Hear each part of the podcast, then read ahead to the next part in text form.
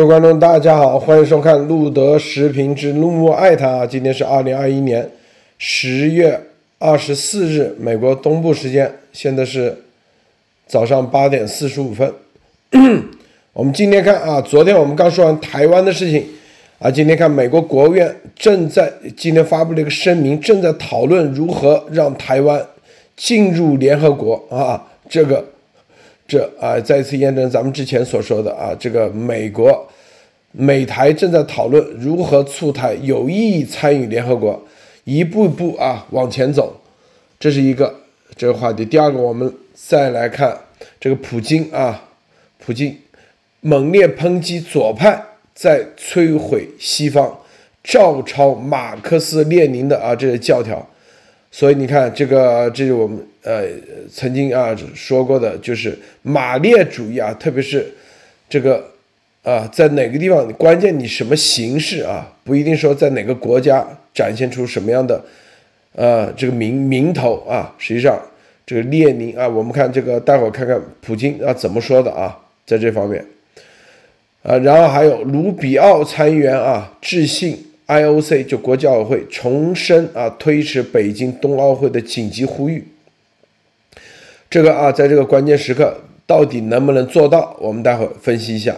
好，首先莫博士给大家分享其他相关资讯。莫博士好。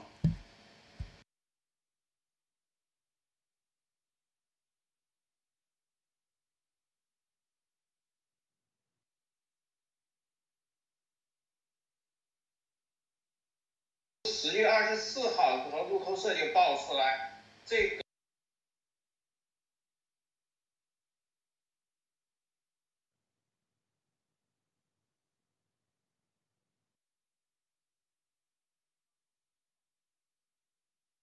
国家国安法人士的资产，也就是说，香港现在开始，只要是涉嫌或者中共认为涉嫌。你所有的资产就会被中共紧盯和获取，实际上这个已经变为事实，只是现在港共政府已经把它明面化，这里面就很多的问题，因为大家知道香港有大量的外资和各个国家的资金和公司在这边专转，也就是说，他其实用这个方法想监控和控制和绑架所有在香港的。所有的香港的账户、基金和公司，可见中共现在对香港的钱已经是盯得非常的紧了。如果他拿钱，只要用一个国安法的涉嫌，就可以完全剥夺你的资产。可见中共缺钱已经到了非常严峻的地步。还有一个就是说，中共墙内的爸爸妈妈们，其实现在是一个非常糟糕的消息，就是说这个中。共国周六通过了一个叫做《家庭教育促进法》，说是要督促所有的县级以上人民政府加强督管，减轻义务教育阶段学生作业负担和校外培训负担，而且是立法。表面上说是减轻学生负担，实际上我认为这是一个巨大的一个灾难，是指是中国教育的灾难，因为中国教育的这么多年的改革和。跟世界的接轨，其实创造的价值很多都是来自于教育的进步，但是现在的这个情况是表示中共对其教育的进步的担忧和收紧。再直白一点，就是中共国要减低其教育，降低人们的教育素养，便于边控和控制和洗脑，这才是历史。也就是它跟脱贫的概念一样。它不是减轻教育呃义务阶段的负担，而是想减轻教育资源和教育质量。说简单一点，就是中共在教育上用简单粗暴，不再投入，而且只是洗脑。中国所有的年轻人将面临一个非常灾难性的教育阶段的开始，这是应该是所有年轻人，我认为是所有年轻孩子和父母的一个巨大灾难。而且这个情况短时间内是不可以逆转的，呃，还有一点就是跟这个今天我们看到的这个中共思想有一关，就是这两天很多人热炒这个李永迪的事件，我其实只关多关心了一点，就是朝阳群众这个团体，也很多人，朝阳群众凭什么监控各个人？他有什么合法的权益举报？大家有没有感觉这是一个问违法问题？你的群众举报实际上是本身是违法，在任何国家，这种举报你没有证据和合法证据的举报，这是违法行为。就像中在美国水门事件，记者拿到的那些资料给参议员和议长，没有人敢发表，因为你获取这个证据的渠道是非法的。这个东西就是你不能用非法的方式去，然后找合法的方式去告。这在所有法治国家是基本的，为什么在中共就可以？你只要非法获得一个东西，就可以用合法的方式去告，这是什么道理？其实这里面提供了中共的法治是虚假的。我这里多说一句，就是说，我觉得朝阳群众的这个运作关系非常像鸭场里面的鸭毛的运作关系，大家看到没有？我觉得鸭毛很可能是朝阳群众的海外分布。非常极具特色和共同点。好的，路德，今天就先分享到这里。嗯，说的太好了啊！我们呃，让安丽女士分享一下。啊，好的，我给大家分享一啊几条啊。第一个就是中国驻德国的大使馆，它今天发生了啊。要知道，在德国呢，有呃。这个中德的呃民间的所谓啊孔子学院的交流，事实上我们知道这个关于孔子学院已经说了好多年了。孔子学院它其实就是打着民间交流的这样的一个模式，然后呃来办着中共的这个所谓的统战的这样的一个工作啊，这个其实是非常邪恶的，因为在国外。官方就是官方，民间就是民间，但是在中共国呢，他把所有民间的力量都组织起来，变成背后被官方控制的这件事情，就导致了一个非常灾难性的东西，就是说，到底别人应该怎么区分哪些是中国人？民间的活动啊，教育，特别是教育和文化是民间活动，而哪些是官方的观点？事实上，它全部都利用了。所以在这个时候呢，我们看到在德国呢是取消了几次孔子学院的读书会的活动，那么德国的一些媒体就。报道，那当然，这个我觉得是非常好的一个风向标，就是各个国家都在相关的关注孔子学院的活动，他在这种利用民间的这样的一个渠道来渗透啊，所谓获取情报也好，来进行深入的渗透，在各个这个政治文化阶层里面渗透中共的东西啊，他打着中国的文化渗透中共的这些啊这个特务情报的这些活动啊，统战的这些活。它其实这个呢，我觉得是全方位的各个国家，像欧洲，德国是非常典型的啊，它这个已经意识到了。那么中共大使馆，中国驻呃德国大使馆，当然他是反对了，说也不要把学术和文化交流。其实相反，这正说明。他在干这样的事情，在政治化这些事情，所以我觉得这是非常好的。那么，这个其实也带来一个深一步的思考，就是所有中共国的，呃，民间的这种大的民间活动，像孔子学院这样专门建立起来的啊，就是胡锦涛时候建立起来的，用文化来渗透的这种做法，事实上已全面被石石头。那么，怎么样开展真正民间的活动，这成了一个巨大的问题。中国人和德国人，中国人和美国人，中国人和欧洲人和世界各国人都要交流，那这个时候唯一的、唯一的解决方法就是灭掉中国共产党这个非法政权，然后重新开始真正中国人的这种活动。所以这个是没绕不过去的一个坎儿。我觉得更多更多的国家和民间都已经开始意识到这个问题啊，这是非常好的一个动向。那第二个事情呢，就是。跟大家分享的就是关于日本啊，二十三号，日本亚洲评论里呃出来一个消息，就是呃随着中共要加入 CPTPP 啊 TPP 这个那全球与进步跨太平洋伙伴协定啊，然后日本的外相。啊，开始发生了，就是茂木敏充，他说二十三号呼吁美国重新加入该协定，以支持印太地区的稳定。我们看，如果是这个，这个当然引起了环球网非常不适啊，中共非常的不适，然后又开始坚决反对啊，呃，大声的开始唱唱这个反对票啊，这个反对的声音。但是我们能看到一个问题，就是说，真正在 WTO。啊，失去它的国际贸易组织协定，被中共搞臭了。这一个五十多年的一个国际组织啊，几十年的一个国际组织，被中共呃最后搞臭的这样的一个关键时刻。那这个时候，如果呃当然日本强烈呼吁啊，希望他美国介入，那等于就另外建了一个 WTO 取代 WTO 的一个群，这个 CPTPP 或者叫 TPP 这个群。那现在日本在正式呼吁美国加入，当然日。呃，英国也已经啊开始在申请当中，所以我们看这个啊，其实就是非常好的一个风向，就是在全面的孤立中国、中共国啊这样的一个动作。那么，当然，这个我觉得接下来就是从贸易上，因为经济是最终的走向，经济代表着民间的这样的，还有各个国家法律。对国际法的这样的一个总体的信用评估啊，它守法的一个总体信用评估，如果中共选不上的话，或者如果美国加入这个群的话，就给这个 C T C P T P P 注入了最重要的这种。呃，活力，因为它是世界上最大的这个贸易伙伴国，基呃就是说中共最最需要的。如果它从呃这个进入 C P P T P P，然后中共没有进入的话，我相信这另外一套的这个金融呃贸易交易体系就会呃彻底和中共脱钩啊。好的，好，我们看啊，这个美国国务院没声音，没声音，有声音啊，稍等啊。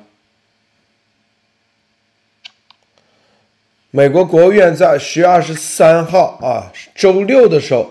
突然发了一份声明啊，说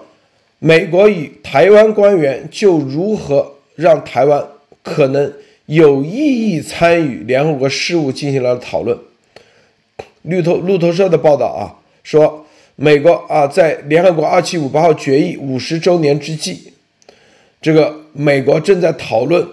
如何。台湾以中华民国的名义如何加入联合国？但是第一步是加入联合国的各个常设组织，包括世界卫生组织和联合国气候变化框架公约的啊各种组织。这又是一个，这是美国国务院啊，美国国务院这明确发声明的啊，这个。意味着啥？莫博士，啊，这个我们待会儿来说说啊。这个更重要的这个信息是国务院。你像我们之前啊做节目的时候啊，跟大家说过，是吧？全面的正在推动美国，美国啊正在全面推动台湾加入联合国。现在又验证了啊。呃，这里面我觉得最有意思就是说，正好验证了我们前两天说的，美国在国际事务上绝对是有能力左右和推动某些事情的。那那么就相当于说，美国在联合国和联合国组织并没有像中共显示的那样完全是被动的。那么这里面美国推动，就是我觉得除了说。台湾有意义的参与联合国事务，那很简单，就是美国有能力让台湾回到某些联合国事务的讨论。这里面这个信号是非常强，而且国务院说这句话，那美美国的叫做外交全部由国务院负责。那么大家知道，美国说这句话，那他的盟友和他的外交推进上面必然有相关的措施。我相信很快，美国的盟友和相关的这些国家都会跟进，因为这里面它其实就是针对这个二七五八号的滥用这个头下的第二步。既然这个叫什么号角吹响了，那么下面的行动就开始了。我觉得这个一系列的绝对我们是什么验证了前一阵子所判断的，美国对台湾的认定在逐步回到正轨。好的，路德。艾丽，你是怎么看？好的，我们看这个，呃，就是其实就是呃被路德说中了啊，这几个月前就已经在说往前推动，那今天美国国务院站出来说这个话的话，其实就是，嗯，应该讲是。官方的啊，中共不是最认官方吗？最认政府。那现在就是说，官面站出来给大家一个这样的说，就是在美国正在做这方面的努力。我觉得这个非常的。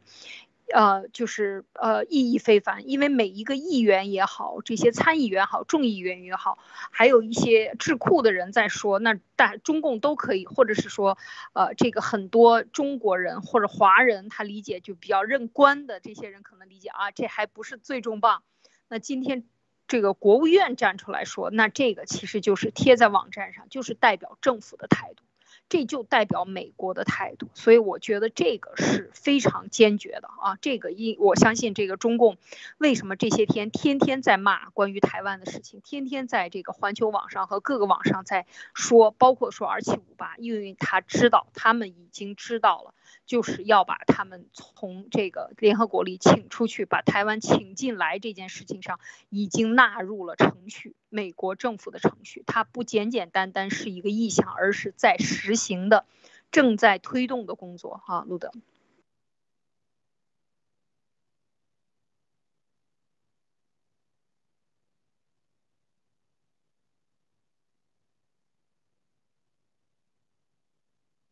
没有声音。路德，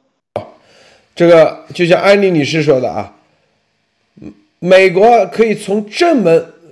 把中共请进联合国啊，让你进来，不叫请进啊，是让你进来。现在也照样正门把你让你出去，一步一步，一步一步，是吧？现在是有意义参与。什么叫有意义？是不是？那意思说啊。表面上只是参与，说白了有意义的参与，也现在美国也学啊，跟中共学会了啊，是吧？一点一点蚕食你中共的在联合国的所有的，让很多啊继承事实，一旦继承事实，接下来可能就是啊，接下来讨论那中华民国到底是以中华民国参与，还是说中华民国台湾地区，这个很关键啊。那接下来，那相应的，这所有的背后都是中共到底中共政府就中央人民政府合不合法？中共的一系列的违反啊国际上的各种条约以及的释放病毒啊等等这一些，必须要把它从联合国先清理出去。只有清理了中共在联合国的。这个常任理事国的代表权，才可以对中共啊进行一系列的啊，包括病毒的追责，包括对中东的纽伦堡的大审判啊等等这一系列才可以。所以现在这个啊，推动台湾有意义参与联合国，还是国务院的声明，大家就可以知道啊，这个这个方向是是往哪个方向走。这个莫博士再深入啊点评一下。呃，这里面记得我们当年说过一这个分析过，就二七五八号决议的推进不是马上推进的，其实中间有一个博弈和叫做呃反复的过程。第一个过程就是说，当时美国同意中共进去，由于台湾的这个当时呃中华民国的反对，其实当时有一个所有的美国及其北约同盟。国有一个叫做一个协定，就是双承认，承认两个政权。但这个时候，其实当时我觉得是给了一个中华民国，特别是蒋介石政府一个非常大的下马威。蒋介石政府最后由于不承认和对觉得美国的背弃，他放弃了这个权利，就退出了联合国。那么，其实我觉得现在美国仍然想用同样的方式，就像艾丽女士说的。正门想当年是这样让什么拉着帘子让你出进来的，那么同样拉着帘子，现在就有可能让你出去。这个时候会把一个叫做，我觉得会把一个叫做操作的方式反手转给中共，就是说美国现在是什么？明面上二七五八号开始提出异议，并且实际推进，就是当台湾在某些事务参与的时候。在某些局部啊组织和事务中间，就会出现一个问题：台湾的参与让有两个中国的声音，是中国政府的声音在里面。那这个时候，中共一定是要跳脚的，对不对？但是跳脚，你有一个选择，要么接受，你没有能力让美国和其他盟友反水，那你只有接受。如果不接受，你有没有本事和骨气像当年蒋介石一样退出联合国？这个时候美国人就玩这个东西，我就这么操作了。你有没有办法合法的反驳？没有办法，那你是进还是退？如果中共有骨气退出联合国，我觉得这场仗美国是大胜。如果中共捏着鼻子默认了，我觉得美国人仍然是是叫什么小胜，这一招基本上美国不会亏。好的，路德。很多人说路德社又猜中了，对，一直以来都是猜中，咱们都是蒙对的啊，蒙对的，猜对的，是不是？这个核心的，你看啊，普京，中共现在啊唯一的这个抱大腿就是普京，但是普京最近啊在叫做瓦尔代国际国际辩论俱乐部专门。说啊，猛烈抨击左派在摧毁西方，照抄马克思教条，就是马列主义啊。他说，这与一九一七年列宁革命期间所发生的情况没有什么不同。说现在一系列的左派的意识形态正在在整个西方社会造成的社会弊病啊。这里面说，这个某西方国家正在发生社会和文化冲击。有些人积极地抹去自己的历史页面，为少数民族的利益采取平权行动，以及要求放弃对母亲、父亲、家庭和性别区分的基本价值观的传统价值观。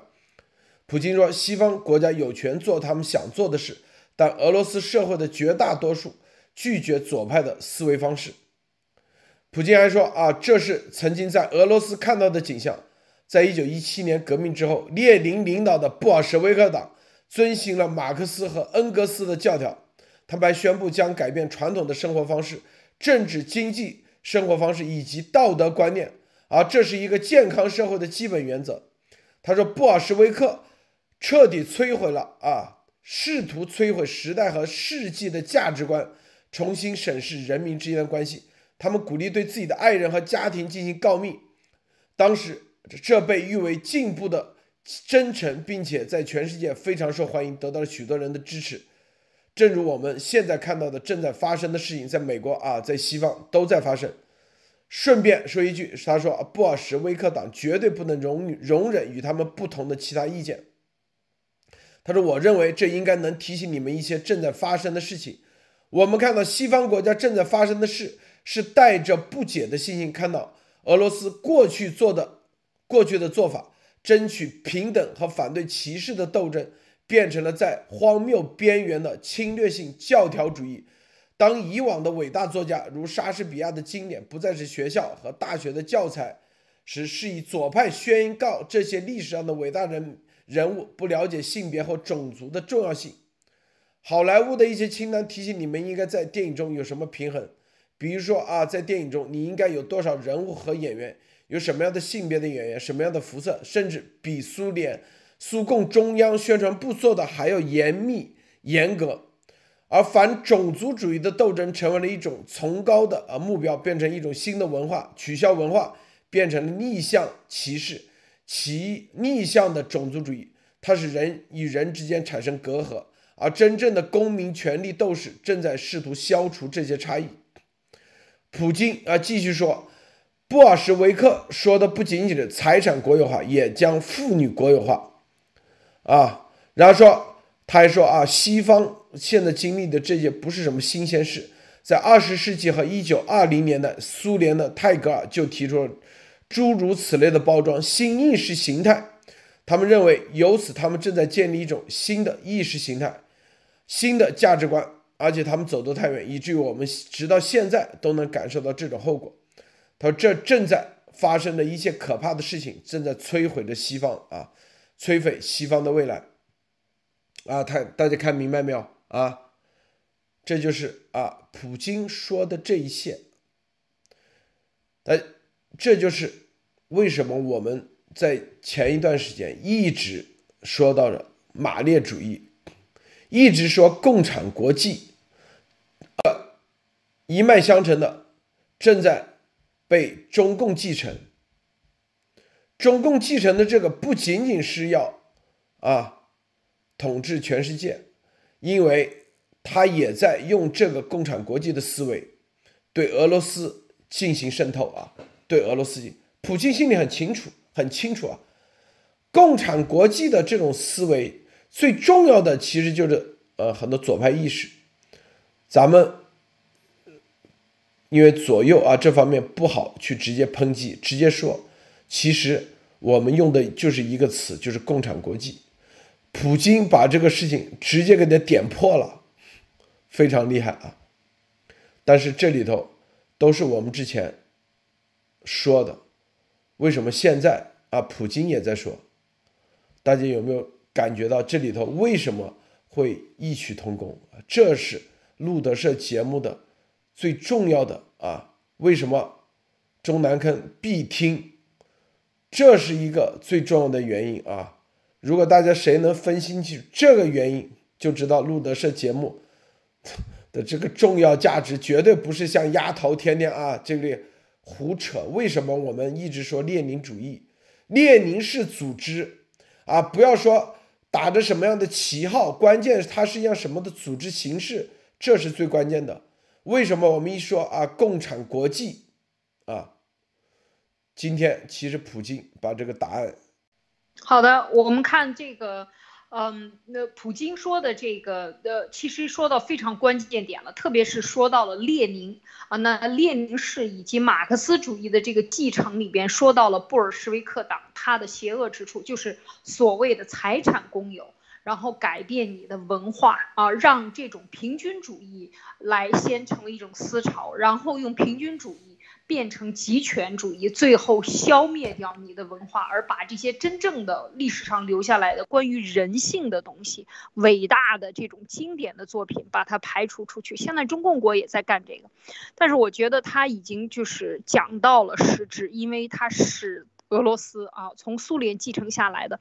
呃，整个这一套苏联经历的这么本身，它在古沙俄时候的这些文化灿烂的文化，在呃苏共时期，在布尔什维克时期，在这个搞这种斗争的过程中，所谓争取平权的过程中，最后是遭到了怎么样惨重的这种销毁啊？这个是呃俄罗斯人是有深。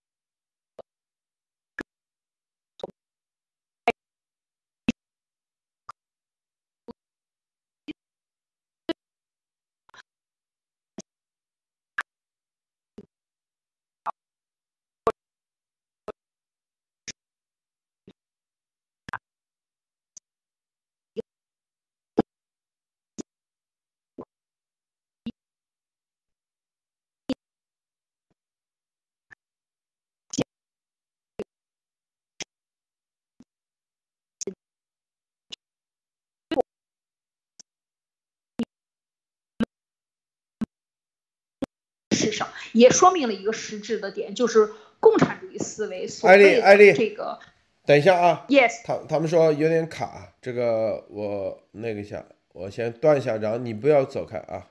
你们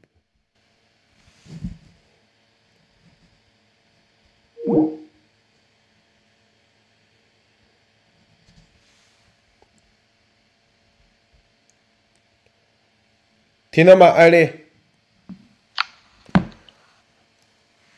艾丽可以说，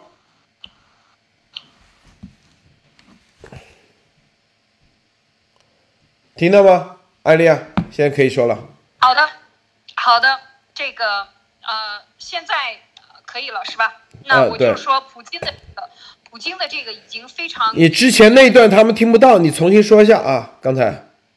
对，好，我们看普京，呃，他其实在这里边讲到的是俄罗斯的一个实质的。一个就是管讲到布尔什维克和共产主义以及列宁式的这个组织，列宁搞的这一套所谓平权的，呃，共追求所谓追求平权公平，要财产呃公有制的这种做法，所谓理想式的乌托邦的做法，事实上就是被这些集权者利用来成为建立集权统治和这种呃这个列宁式组织的这样的一个手段。啊，我觉得他今天是把这个实质的这个布尔什维克和过去的马克思主义、列恩格斯的这些教条，以及列宁 所建立的这样的一个组织的核心的价值观已经揭示出来了。所以他讲到这一点的时候，应该讲，呃，应该说是，嗯，在价值观上，而且他还说出了一个一个现现状，就是整个欧洲、美美国、整个西方社会都在被这种价值观所攻击。现在他是通过渗透的方法来攻击西方的文明，那么这种方法，他其实提出了一种预警，他深刻的应该讲，他作为俄罗斯的领导人已经几十年、二十多年，那么他是很清楚整个的严惩是什么，他也我相信他能说出这些话来，就已经意识到俄罗斯在这个价值观上，在体制上不可能再回到所谓的共产主义，而且俄罗斯的这些呃这个共产党。现在你看遇到了被取缔是吧？呃，这个这个俄罗斯呃大使馆驻中国的大使馆在北京的这个。曾经发过官文，就是说列宁主义、马克思主义在呃是已经不是俄罗斯的这个主要价值观，而且是已经被否定的价值观。在中共国大肆宣扬的时候，曾经俄罗斯的这个几次使馆的官文都已经揭示过。所以这些我觉得都是在讲出了一个核心，它只有一层窗户纸没有捅破，就是说实施这件渗透的现在的主体是中国共产党和中国共产党。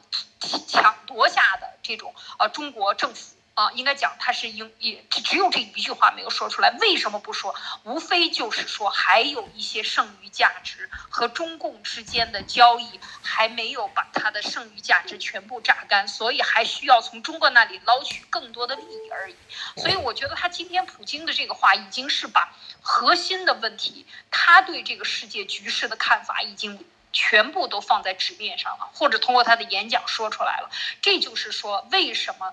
苏呃这个俄罗斯永远不可能和中共成为盟友，所谓战略意义上的盟友，永远在价值观上也不可能走到一起去。它唯一的价值，中共和俄罗斯之间的这个所谓的合作，只不过是被利用的价值，也就是这么回事。阿鲁德，来说太好了啊，这个其实啊，这就是我我们想告诉大家为什么啊这个。咱们的节目啊，你没发现为什么咱们提的这些东西啊，最后都会一点一点点验证啊？这提的这个方向是吧？为什么一定要揭露中共的本质？这个本质里头，有的人不承认中共啊，现在不是共产主义政党了，是吧？但是啊，因为用什么三个代表给忽悠，但实际上中共它依然。核心的，就是说，你不要去看他怎么说，关键他的组织形式，列宁式组织，这是最核心的。共产国际啊，他们，我们之前说了啊，他在全世界用共产国际的方式，用来在左派先给他站住，因为左派的很多东西跟共产国际实际上是一脉相承的，很多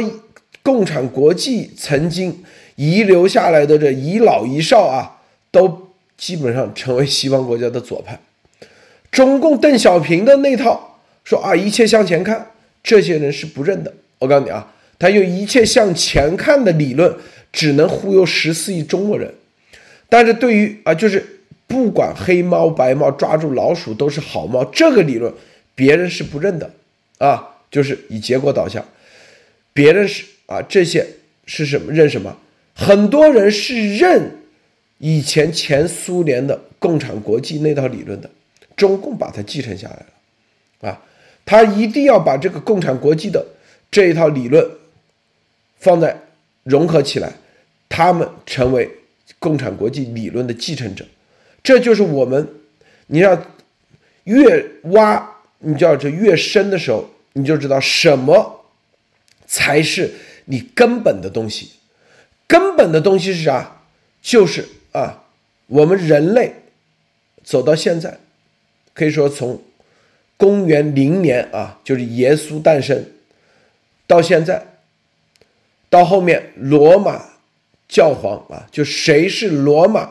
不叫呃，就罗马啊，罗马精神的真正继承者，到了俄罗斯那是东东正教，到了法国啊，这是罗马教皇。啊，西罗马教皇、东罗马教皇，后来就是东正教，到这边就是啊，西方就是天主教啊，现在美国的基督教啊、新教等等这一系列。这个为什么继承罗马精神？因为罗马的这个精神，罗马的这一套是真正是文明的象征。别的任何在历史上，无论啊，这个什么纳粹主义、军国主义、共产主义，包括现在中共的这种邪恶主义啊，邪恶假片头主义，这都是。因为罗马就是啊，罗马共和，就是共和，而这个是最能保障人类文明往前行的一个，可以说是啊，集大成者啊，是吧？虽然中间像这个风中的这种残烛一样啊，这人类历史上经常有各种倒退。由于个人和集体在这个抉择中，有的时候集体主义会占据上风，啊，人类走着走着就会被这种啊，因为个人的渺小，走着走着就又历史又回归到这个集体主义，一走有的时候就是几百年、上千年甚至，但是由于科技的进步，让人类真正明白，只有独立的个体，独立的。个体主义才能真正保障这个社会、这个人类的文明的结出啊，真正结晶、结出这个果子出来。美国这个土壤，就上帝赐予的这个土壤，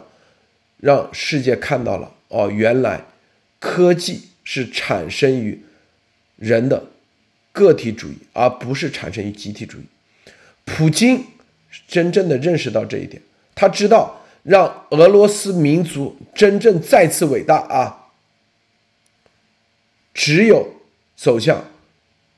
他知道前苏联啊跟美国之间的竞争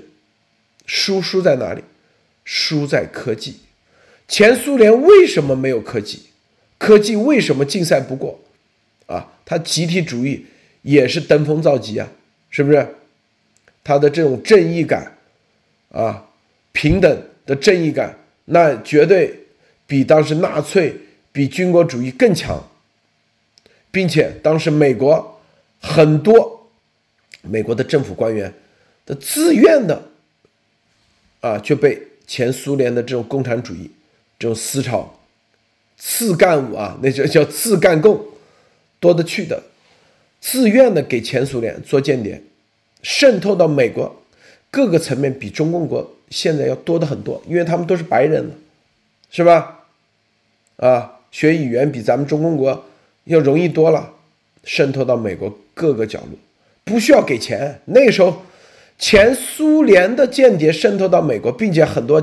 美国的很多这个各种员工啊，就是政府的单位的员，他自愿给前苏联做间谍的。为啥？因为都不要给钱，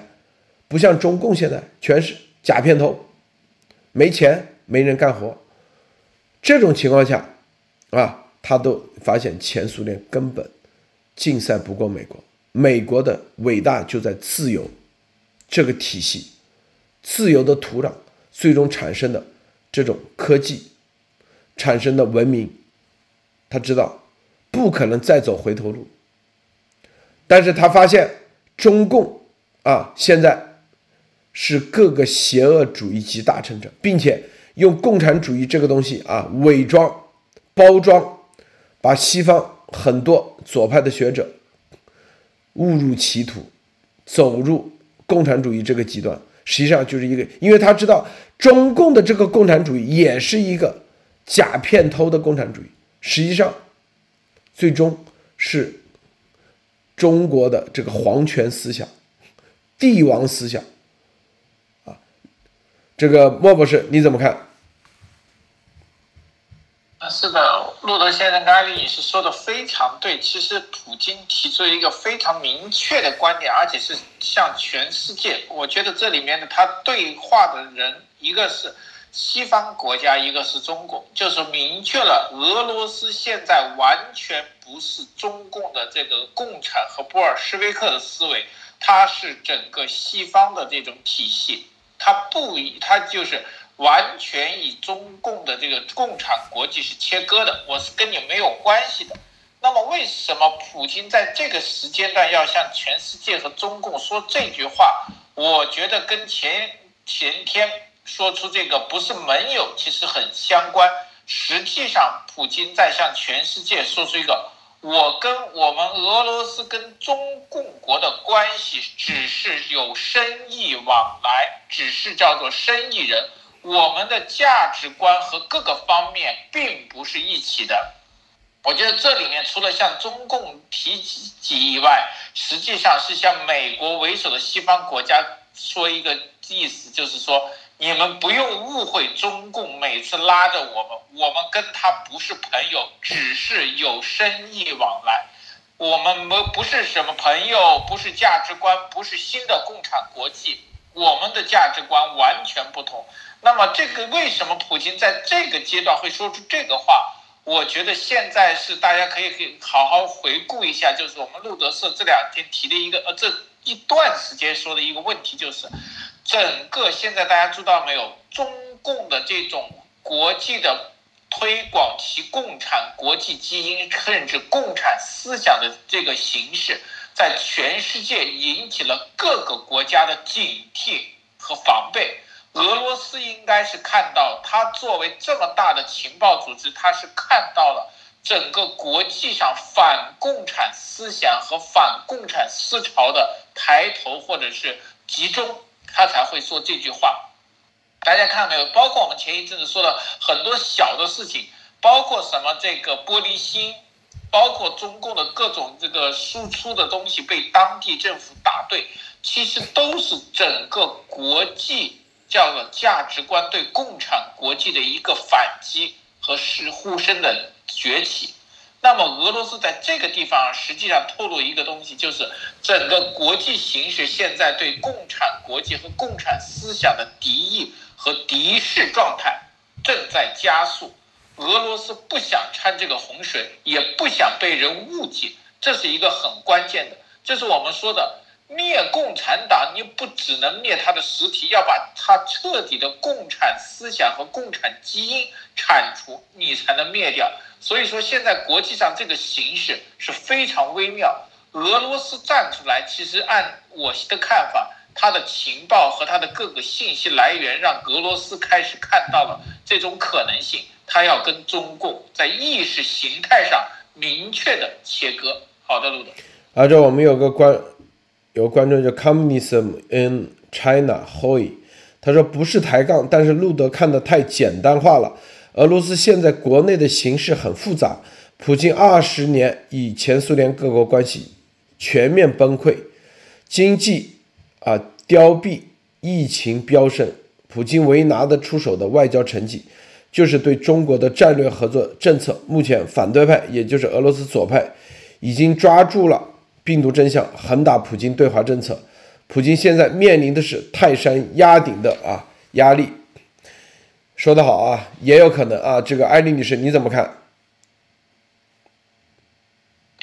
嗯。也对，我觉得就是我们呃，第一，我想说就是我们的呃听众水平都很高啊，就是有各方面的专家，所以我们这种互动呢，感觉非常的有乐趣啊。其实是这样的，就是他提出观点，我觉得也是有啊有很大的道理的。就是现在俄罗斯到底往哪个方向走？普京本身面临的在国内执政面临的挑战，他其实要有有一定程度的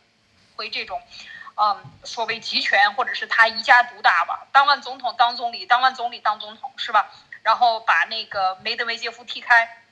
他要继续当总统。他的这个做法呢，其实呃，我觉得是面临很多，他其实也是跨越了体制，或者是他凌驾在体制之上，就普京本身遇到的问题。那么在国际形势上，呃，到底是走西方的，还是走回老路？我觉得这也是呃。他现在面临的问题，但是我觉得现在的最重要的就是他今天能够站出来说这个话，就是到底和中共国的，呃，中共国的这个所谓的这个呃合作是真的战略长期合作吗？是利用中国还是被中国利用？我觉得这个是面临的，这个俄罗斯到底未来是要当。因为他过去是和美国是两极世界啊，是一极呢。他现在如果低下头来成为中共的小兄弟，那我觉得作为俄罗斯的角色，他是不愿意的。另外，俄罗斯走过这样的痛苦的这个阶段啊，就是说这样的历史过程，所以未来俄罗斯的走向，它首先它的这个呃，不管圣彼得堡也好，还是它的首都莫斯科也好，都是在欧洲，而且它的这个文明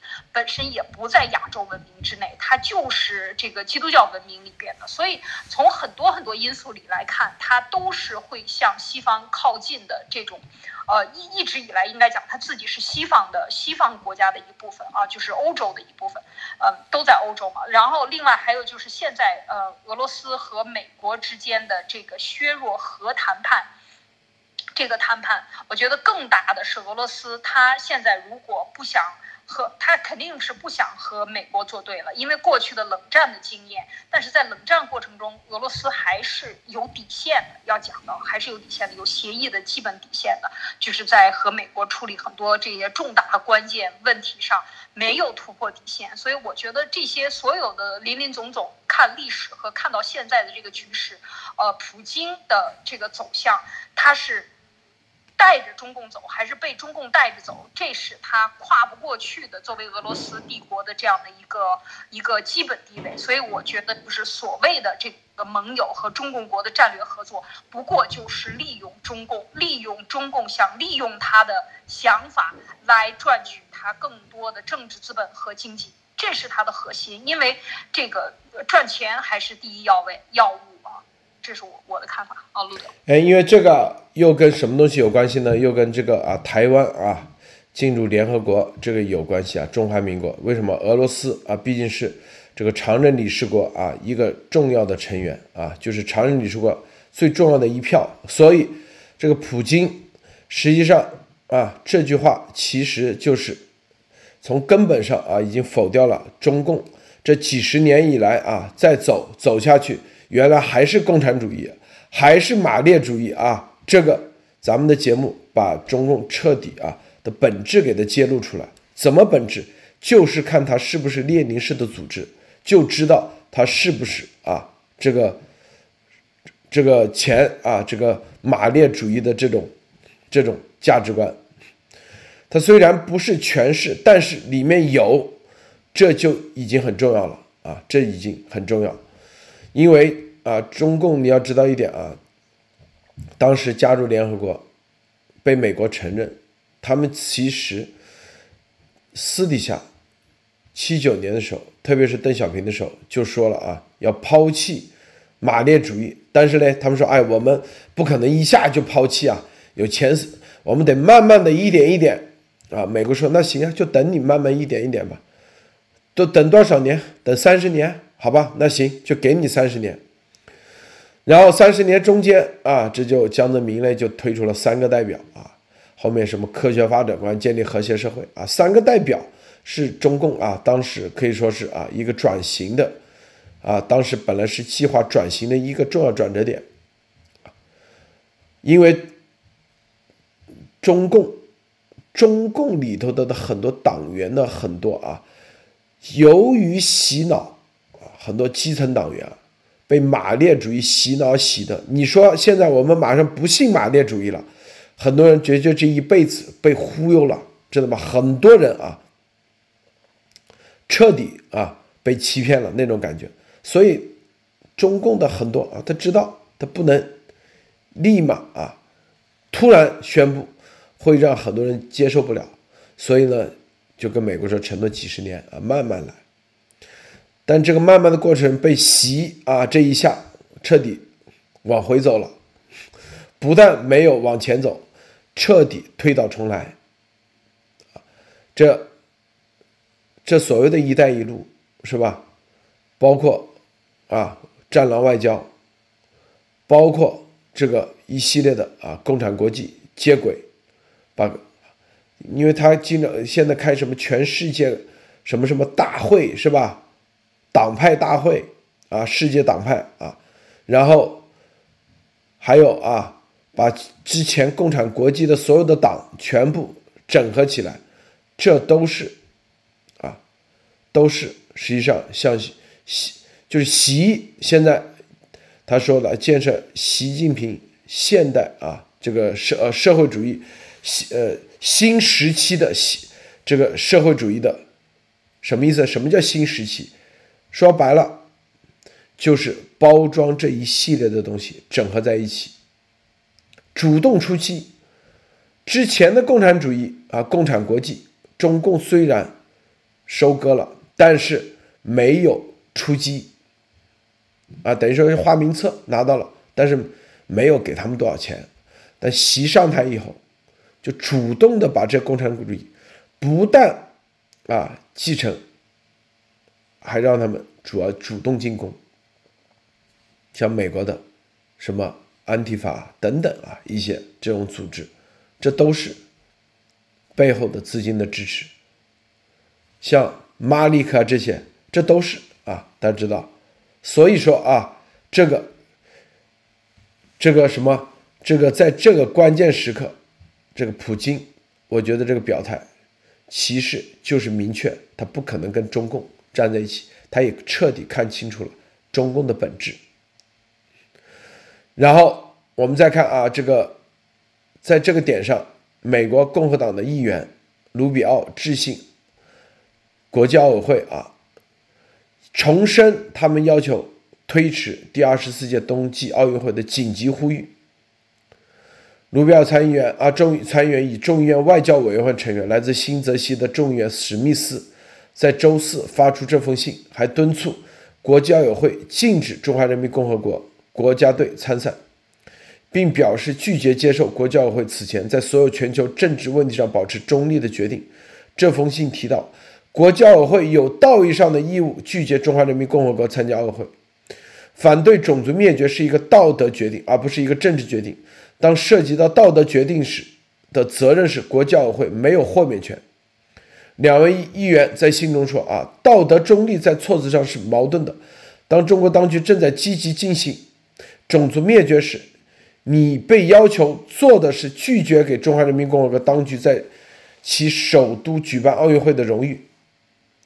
卢比奥和史密斯继续表示，在北京违背奥林匹克精神和国际奥委会道德准则的问题上，还有很多可以说的，但这一点无需赘述。啊，如果他说这类不当行为是禁止一个一支体育队参加奥运会的理由，那么。种族灭绝肯定更有理由做出同样的回应。这个啊，这个这个抵制，进一步的、进一步的重申啊，对国际奥委会发这个函。很多人说啊，这有啥用啊？你这个议员发过去，你看国际奥委会没搭理你。但是，我觉得啊，莫博士，你有没有看到啊？更更重要的啊，这个迹象在里面啊？呃，这个搭理不搭理，并不表示你有没有发生。这个是西方国家的一个叫做传统的，就是说以前看 NBA 的时候，经常可以看到 NBA 的几个教练知道无法改变裁判的判决的时候，仍然站出来要跟裁判这个叫做争辩，甚至被罚出场也不惜。但是这是一个非常明确的信号，这些教练当时。呃，包括那个马刺队的教练，还有那个沃维奇都曾经说过，他之所以要做这种事情，明知道不会被搭理，甚至还被驱逐，但是他一定要做，因为这是他的权利和发声的途径。只有他站出来向裁判表明自己的立立场和观点的时候，在未来的推进的时候，裁判必然会受到其影响和这个关注。就是说，你的声音。会让裁判在下一次和未来的裁决中必然要注意到，就是你现在会看到，当他开始偏向中共的时候，所有的国家嘘声不吭声的时候，这些裁判就会以为你们默认中共是对的，或你们向中共屈服了。但是美国只要有议员发声，后面会有一国会发声，那么他他们的裁决就下一次就会有一个顾虑，或有一个思考量。我的这个会不会得到美国的抵制？我的这个帮助中共的决议会不会被整个世界所抵制，因为大家知道，在体育界里面，美国和西方的运动员和社会制度是整个奥运体制的主体，他不可能失去这么大的市场和东西，他一定要反思。我觉得这一点上，美国的做法跟中共不一样，他是以自己的影响力和态度来左右，而不是用强权来逼迫奥委会来接受。这一点上，可能很多华人觉得会失望。为什么不用你的强制大的权力和影响力逼迫国际奥委会来做这件事情？他是用自己的行动去影响。我觉得这个上面更加的文明和有效。好的，路德。我想说啊，这个卢比奥这叫做最后啊，因为二月份啊，还有几个月时间给国际奥委会的最后通牒，我觉得就是这绝对是最后通牒啊，啊，紧急呼吁啊，这是推迟，如果你不推迟，好，你可以继续，但接下来可能就会递出立法，对国际奥委会进行制裁。国际奥委会如果被制裁了，是吧？因为啊，你在这里啊，继续，继让北京奥运会继续，因为美国的立法，很多人说啊，国际奥委会能不怕美国的立法推动吗？对国际奥委会的制裁，以及国际奥委会甚至啊，这个禁止在美国啊推广其任何的产品、品牌转播权，国际奥委会还有存在的意义吗？大家想过没有？因为美国只要立法一通过，国际奥委会在全世界那基本上就是可以忽略不计了，是不是？还有哪个人？那西方的，因为美国的立法，它是所有的国际秩序就必须得遵循的。西欧、呃欧洲国家、北约国家、日本、韩国都得要全面遵循。这就是最后通牒啊！国际奥委会可以不搭理，不搭理的结果，那个后果可不是这么啊简单的啊。艾丽女士，你怎么看？对这个，我觉得他是很严肃的这样的一个声明。他用的方法就像莫博士讲的，我也无权来用强权来压制你，呃，我也不会做出像中共这种。啊，连天天搞声明，在各种各样的这个声明上去抵制这个奥委会，但是他的这个，呃，最重要的，我觉得是他的内容啊。第一是身份很重要，就是专门针对美国的这个呃议员啊，他卢比奥和这个史密斯啊，呃，他是中国委员会的两名资深资深的共共和党员啊，这是第一。第二，他说的内容讲的是道德，他说的是道德，其实我觉得应该讲，嗯。用另外一个词来理解，就是，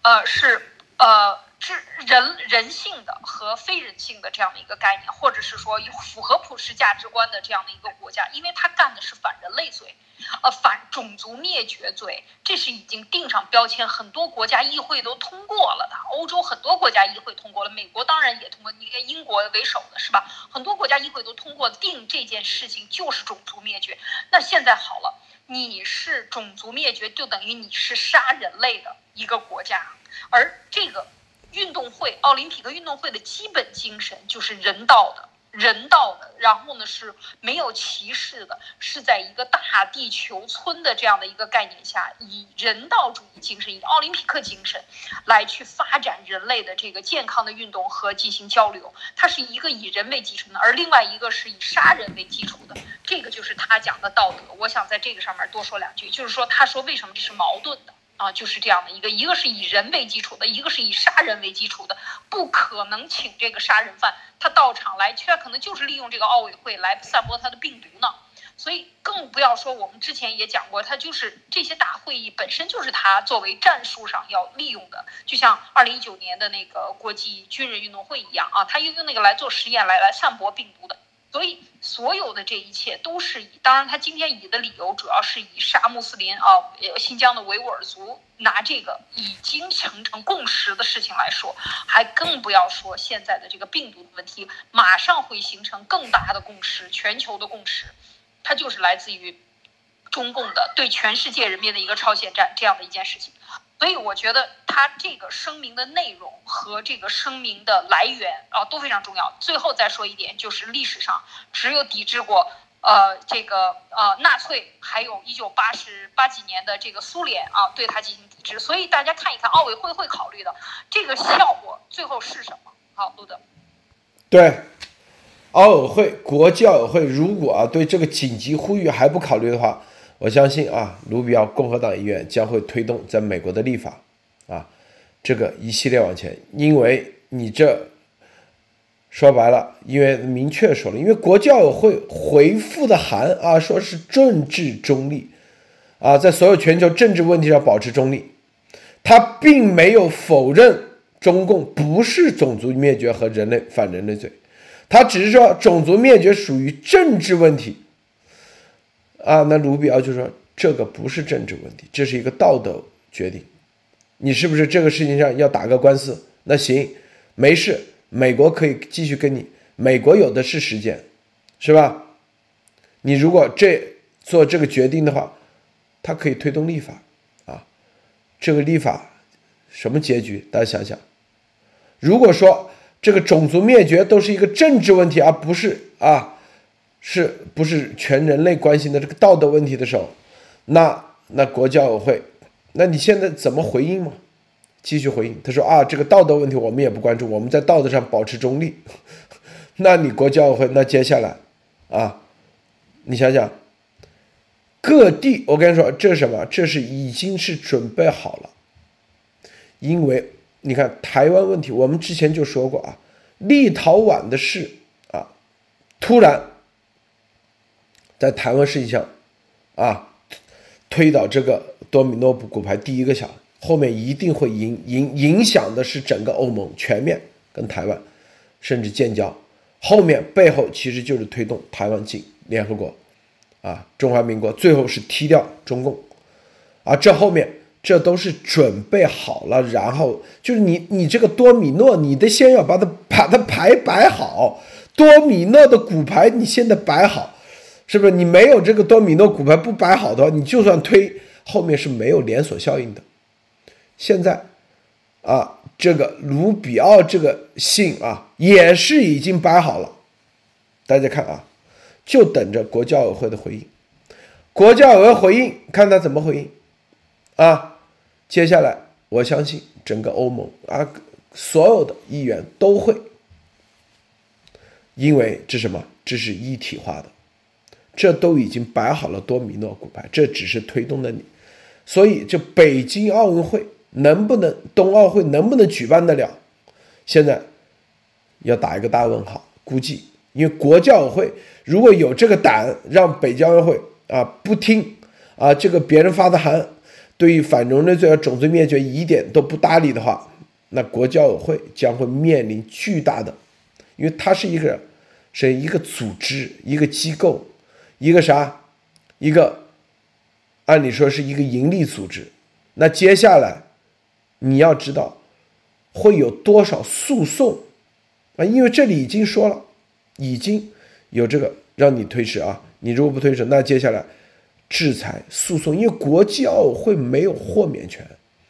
中共是外交豁免权，国际奥委会它只是一个组织而已，它是没有豁免权的。接下来是吧？诉讼啊，多少诉讼等着？多少企业啊，你将会被因为国教委会这个事情牵扯上啊，各种甚至啊刑事诉讼都有可能。接下来，你想想，这多大的多大的？就国教委会接下来就要考虑这个之前啊，这个美国参议员发的这个东西。可不是跟你啊走个过场的。今天啊，昨天啊，参议员发的这个卢比奥参议员说白了，不是跟你走过场，这是跟你来真格的啊！如果你不再不那个，接下来你不管国教委会的官员还是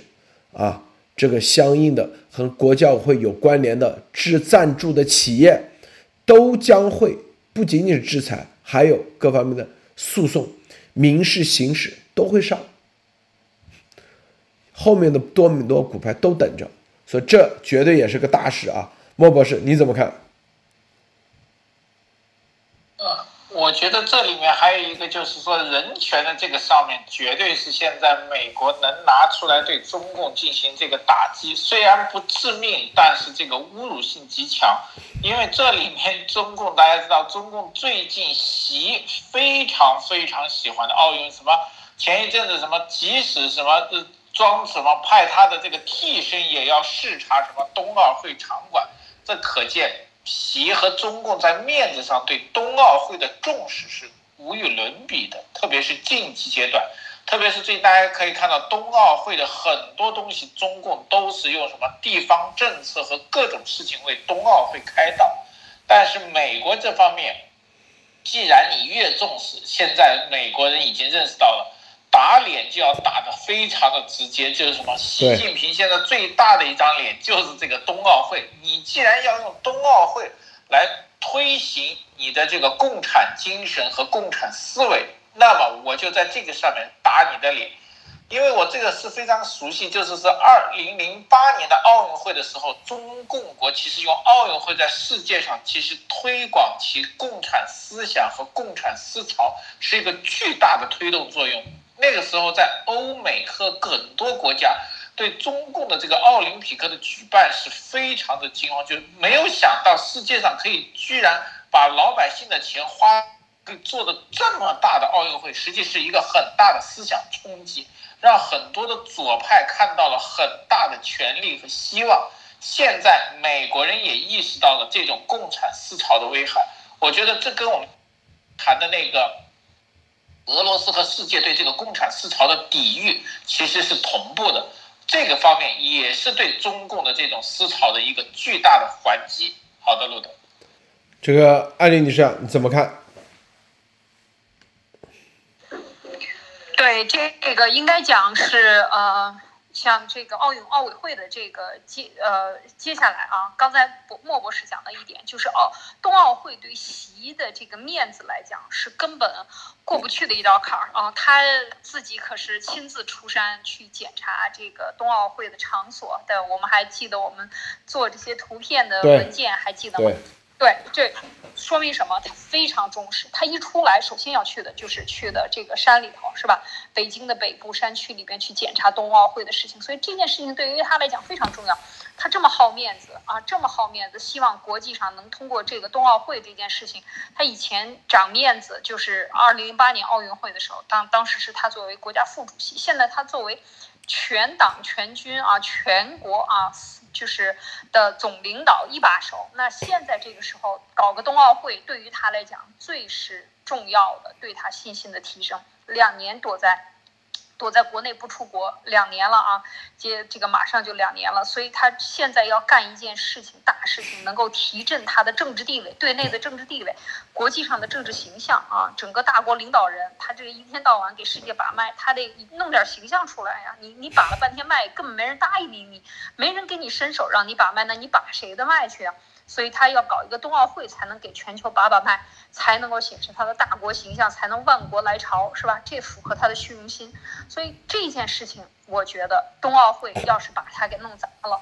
这个席呀，他就成小姑娘了，躲在被窝里哭啊哭啊，不打算出来了。肯定就是这种，就回归到他的人性的本质里边的最致命的缺点啊，就是说这个对他的个人信心的打击是非常大的。我觉得这一点应该是，就是像莫博士说的，绝对是这样。所以这个时候说，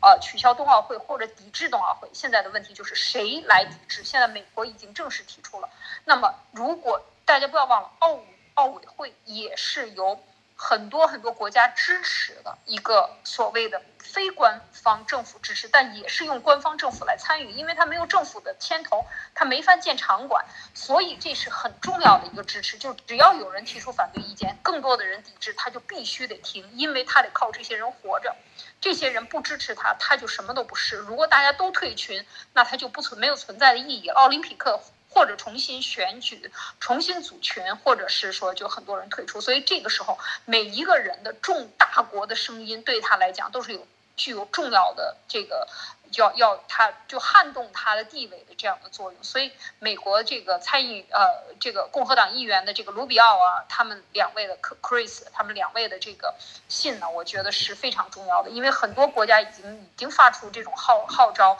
在议会啊、议员啊都发出号召，为什么是议员？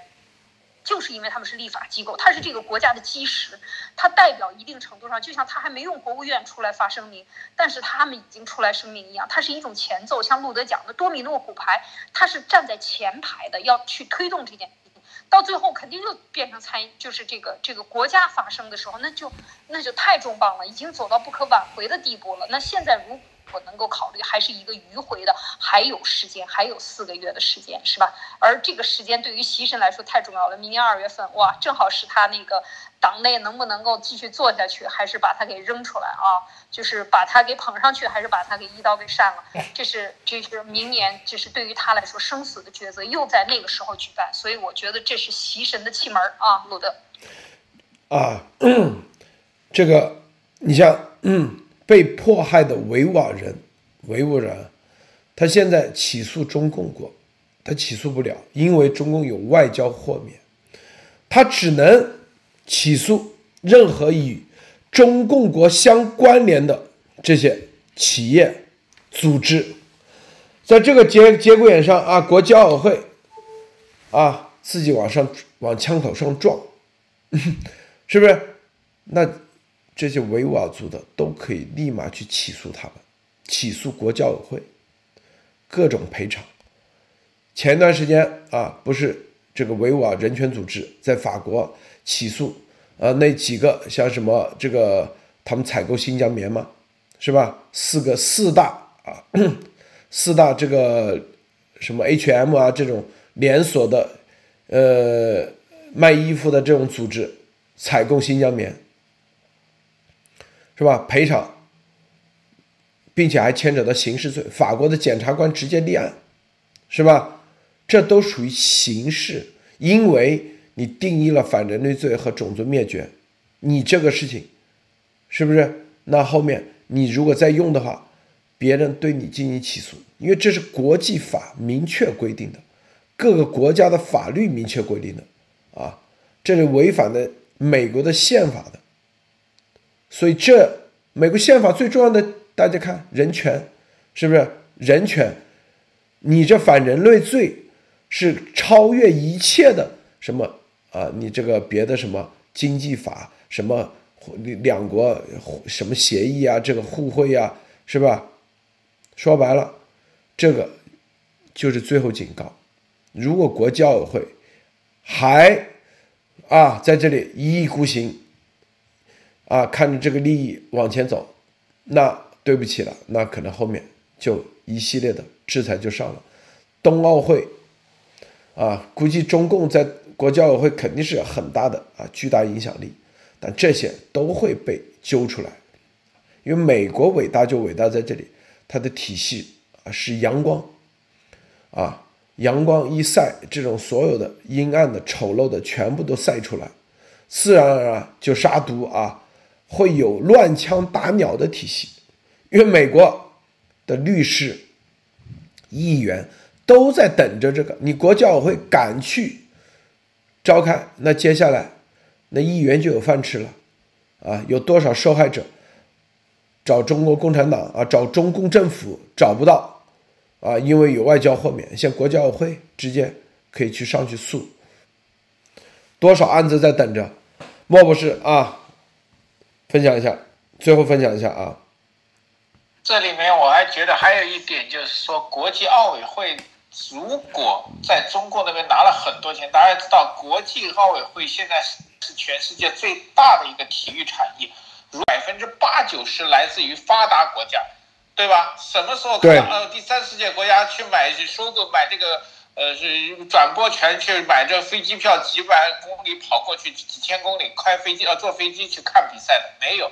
那么美国很可能跟着这龙门重拉一个体育组织，自己赚钱，奥委会就失去效果了。那么这一点上，美国人其实绝对有办法和后招取代奥委会，重新做一个体育联盟。而且这么赚钱的生意，我相信很多的企业和这个财团都会入手。这是一个什么重新分蛋糕的好机会？这里面绝对有巨大的利益。好的，路德。国教委会是欧洲啊，当时主要推动的啊，欧洲。